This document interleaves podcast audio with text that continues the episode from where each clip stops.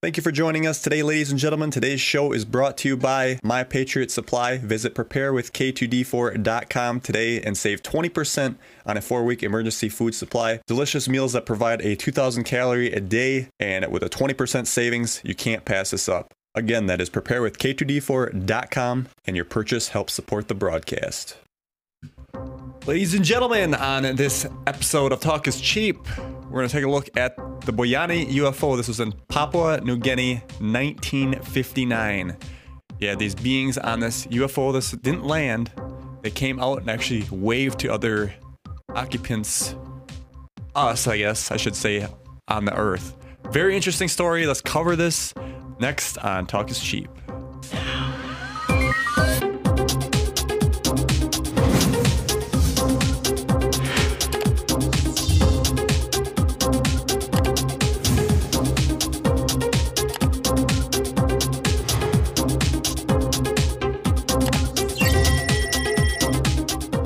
Welcome to Talk is Cheap, where cheap is talk and talk is cheap. This is episode 161, ladies and gentlemen. And to my left is Pete Hulblive, How's it going, planet Earth and beyond? Beyond the Matrix. Right? That's right. Mm. Hey, underground base on Mars, sending love your way. Hang in there, man. It's beautiful back on Earth, but I know you're doing good work. The Boianai UFO.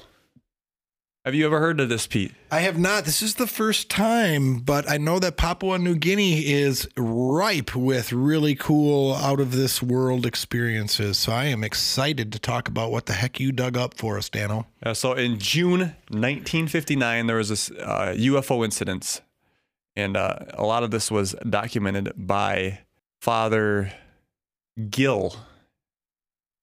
So, in a nutshell, as I said in the intro, there's this UFO, Papua New Guinea.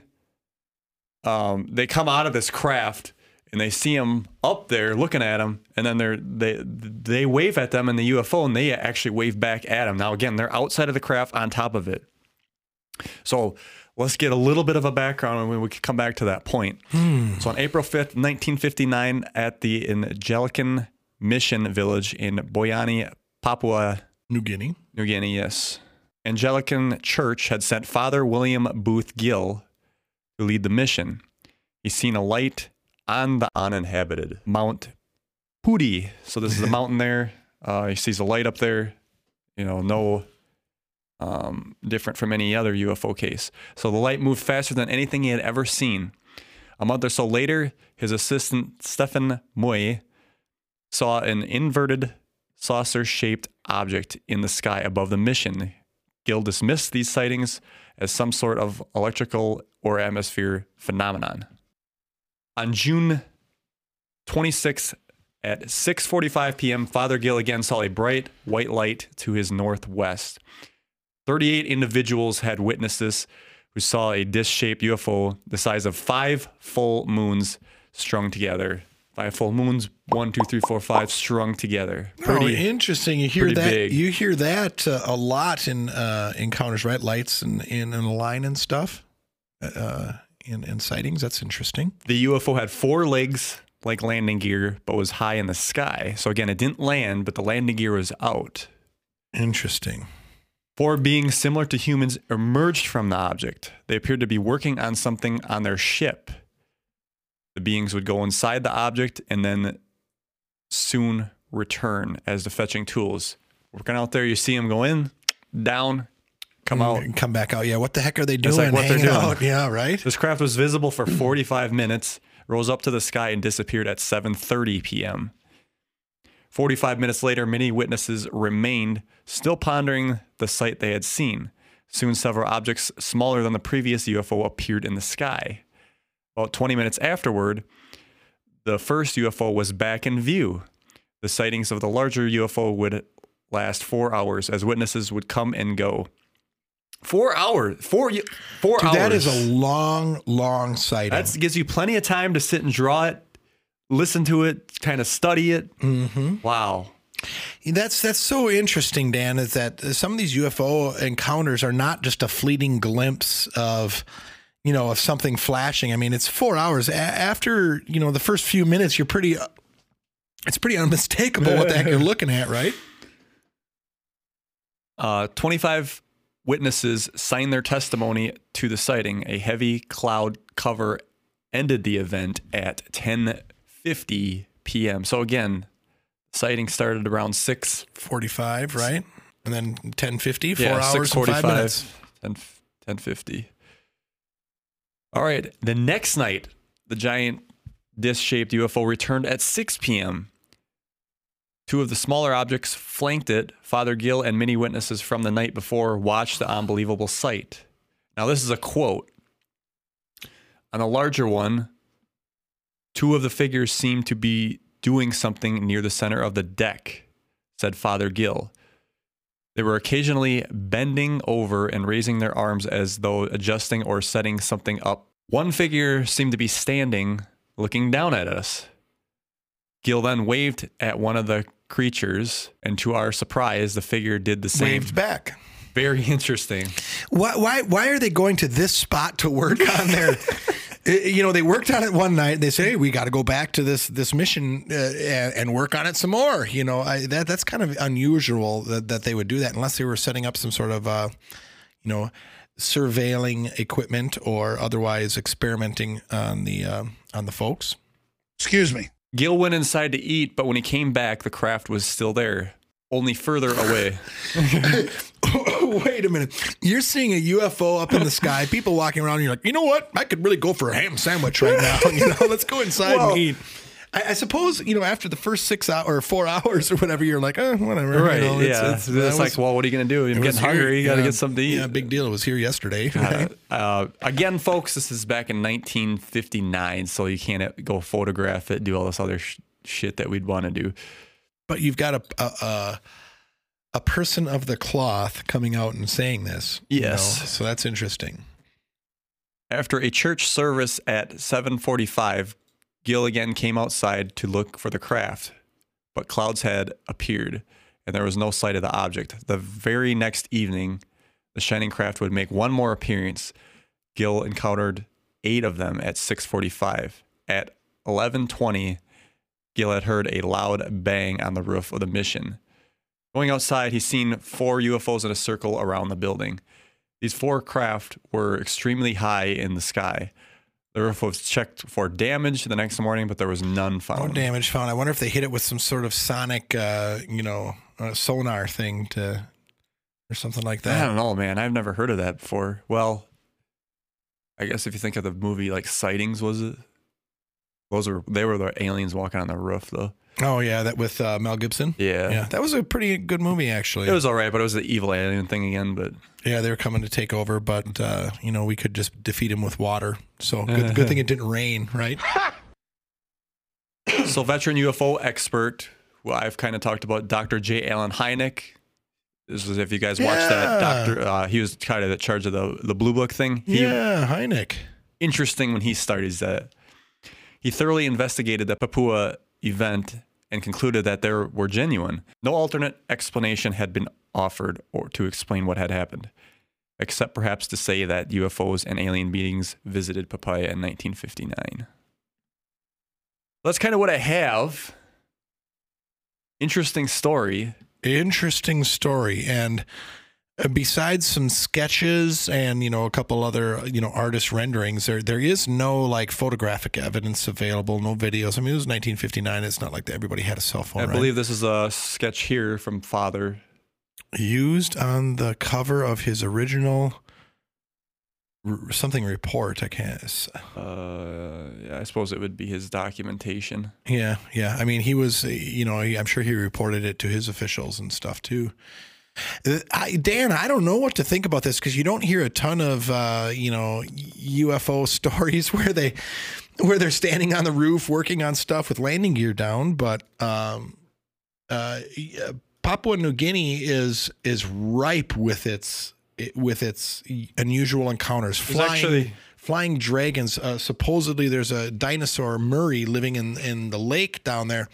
Um, if you think about it, though, I'm not going to say it's a, a third world country. I'm not going to say it's untouched, but it's it's fairly remote. Um, you know, in 1959, it was is fairly uh, untouched if you don't consider World War II happening at it. You know, 15 years earlier, but um, but you know is a, a New Guinea in, in and of itself is just like I said again, it is just flush with uh, crazy stories of cryptids, encounters, uh, flying dragons, weird lights in the sky. So, uh, for whatever reason, maybe there's um, you know something you know I'd, I'd have to look at the ley lines, or maybe there's some sort of uh, you know interest that UFOs aliens would have with with that region. But it's uh, it there is no shortage of of really unique and cool stories to to hear out of New Guinea. There's actually a diagram we'll look at, but, but first, let's take a quick break. Oh, that's First, we right. sponsor the what do you got? We got to survive the apocalypse, Dan. What We do you have got to survive us? the apocalypse. It's upon us, folks. Prepare with K2D4.com, ladies and gentlemen. My Patriot Supply. They have done us well.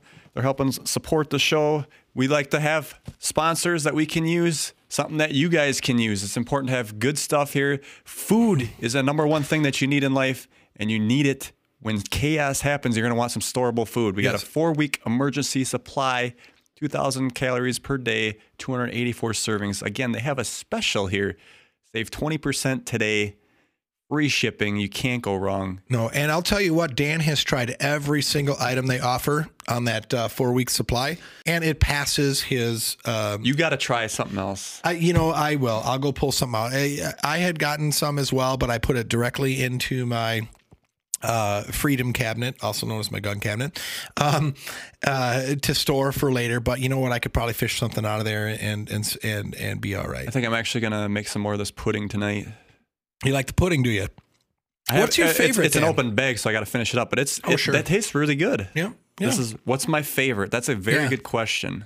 Well, if you if you had to, you know, pick your last meal out of this, what would it be? Not the mac and cheese. I know that. You said that was No, like okay. I would say that it is between the creamy Alfredo pasta and the creamy stroganoff. Oh, so you like those were noodles there. like I could see that. That those are pushing almost gourmet taste. That was Really? not that good. Yeah. Oh like- wow. Again, folks, even this powdered milk, I was surprised at the taste. I was like, this is going to have a little off taste. No, Yeah, you'd it think it tasted be. exactly like milk. I was very, very impressed with it. Well, they took the water out of it, right? You added it back in. Um, I we had the cheesy broccoli soup, uh, you know, uh, on the show one night. I thought that was good. I mean, it was as expected, uh, but I mean, I'm not gonna, you know, claim that's like five star restaurant any, anything like that. But it was good. Will Sure. And that. 25 year shelf life, you can't go wrong. Again, 25 folks, years. prepare with K2D4.com. It helps the show and you're getting something good out of it. All right, so let's take back a look at this. Now, this was a drawing here that they did to kind of break this thing down, a rough sketch of the UFO. It looks like it descended from about 3,000 feet to 300 feet, according to his sketch. And in that time, uh, it traveled about a mile and a half in three minutes. So it was a, a slow descent from uh, 3,000 feet. It looks apparently above the cloud cover, cover according to his sketch, and then drops to 300 feet, which is not that, that far off the ground. That's pretty close to the ground. There's a letter in there if you'd like to look. Oh, here's some Ooh, other there we sketches as well. Actually, I believe this one was kind of the this this really was the official. Uh, Oh, and the they saw a shaft of blue light. That that wasn't mentioned Oh yeah, yet. that's right. Yep, shaft of blue light clearly seen in this order at seven point. Hard to read. Oh, and then there's different uh, sketches from different people, all uh, showing uh, landing gear, legs, or whatever. Remember when I talked about um ah the, the show I did last time? Oh, well, you, that was a UFO. Travis uh, Walton. Yes, yes, the he had fire the blue in the light. sky. He had the blue light come was out it of the blue or crack. green? It was- blue. Blue, which was a tractor beam of sorts, right? It, it lifted him up and sucked him into But the. remember, he got shot with it first. It's like bam.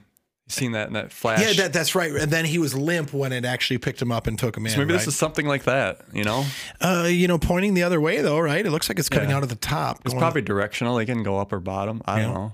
It's a theory. That's all we got, Dan, right now. I mean, there's actually there's quite a bit of sketching and stuff on this. I mean, I know that there's no no video, but I mean, somebody put some serious time to really document this. God, and what's tough too is that this thing kept coming back every couple days. Yeah, that's very interesting because why would it do that? Like you said, there's there's got to be something going on there. Is there an underground base there? Are they Yeah, is there a cave or or, or underwater base? are they mining some minerals in the area? There's so many questions that could no, be. Now, Papua New Guinea is, is pretty mountainous, right? So it's probably on a, some sort of old volcanic range or something. um, you know, quite possibly there is underground underwater caverns there that they're accessing. I mean, I think that if we're going to assume that this space, uh, this ship can go into space and do all sorts of stuff, it can go underwater easily. And Dan, that's been kind of the, you know, one of the things too is like, you know, people uh, are saying, where do these UFOs go? Well, we we feel, or a lot of people feel that you know they're utilizing the ocean. Uh, and and underwater, we just don't have the maneuverability or knowledge or mapping of, of the ocean floor that we that that we need. Um, it would make total sense, right, to go underwater if we can't get to it. A submarine, how fast does a submarine go? Right, you Right. could easily escape one of those with a an ion, uh, you know, bubble around you that reduces friction and et cetera, et cetera. So this is Father William Gill here. I'm going to play a little bit of it. If this gets flagged, you won't be hearing me talk right now. so um, we'll play a little bit of it here. This is how, how he kind of describes it. hovering, uh, not very far high up, maybe two or three hundred feet uh, up in the air, and glowing, and two uh, bipods jutting out from behind it, from uh, underneath it, and sparkling all around, and some figures up there. This solid-looking object, and figures walking about on top and not the slightest noise whatsoever. And so we waved. Wouldn't it be wonderful if we could get this object down onto the playing field? And as we waved, wondering whether we'd get some recognition and whether perhaps they would uh, understand what we wanted, they waved back. So I asked the boy to go quickly down, bring me a torch, bring me a pencil, bring me paper, and uh, return as quickly as he can so that I can get if, or any other events that occur and minute by minute movements, um, so that at least we'd be able to uh, to talk about it the next day. Let's start drawing it. Yeah, interesting. Oh yes. You know, I this, this guy is not a charlatan. He's not asking for money. I mean, he's just accounting. That was what's really interesting about this case is he was pretty authentic and again 1959 this was Yeah. like bef- like a little after Roswell I guess but uh before like people before the whole uh UFO community got nuts trying to make a profit how it is today Yeah, yeah, you're you're right. That's a Yeah. really good point. There was not money, and this people would dismiss this out of hand as as hogwash, and so, you know, th- th- uh, this guy had to have been worried about his his quote unquote job as a missionary, right? I mean, if he's c- coming back and reporting this stuff, yeah, just again, multiple witnesses. Dan, apparently, uh, there was something in the water that kept making people hal- hallucinate the exact same thing day after day after day, right? Listen, yeah it's the LSD in the water Yeah, that uh, and Oh. apparently everybody just hallucinated the same thing. There was nobody saying, "Hey, what about the purple uh, elephant over here?" You know, it was all it was all up in the in the sky. Well, that's kind of what I have for you today, folks. I mean, like I said, there's not much stuff we can go on. Uh, this is just the case I wanted to talk about today. It is what it is. I thought it, it was very interesting. I did find this in that uh, the new, uh, I believe it was a documentary called "The Phenomena." Lots of good stuff in that uh, video. Found this father talking about it. I was like, "Holy shit!" I want to do some more research on that because it was a it was a small segment in that video, and that's all there was there to it. So Interesting. check it out. Dan, you look at all of these accounts and they just stack up and stack up and stack up, and you get people that aren't in it for the money. You get people that have a lot to lose that talk about this. How, at this point, can you sit here and say that this is complete? Completely made up there's something here going on whether it's government whether it's maybe it is an atmospheric phenomena that shows uh hovering uh you know disc with people waving i don't know maybe th- that is i'm not a get it now. meteorologist but um, boy, oh boy, Dan, every every time we meet, every time we talk about this, it just adds more into that bucket that says there's something out there. All right. There's something to this, Dan.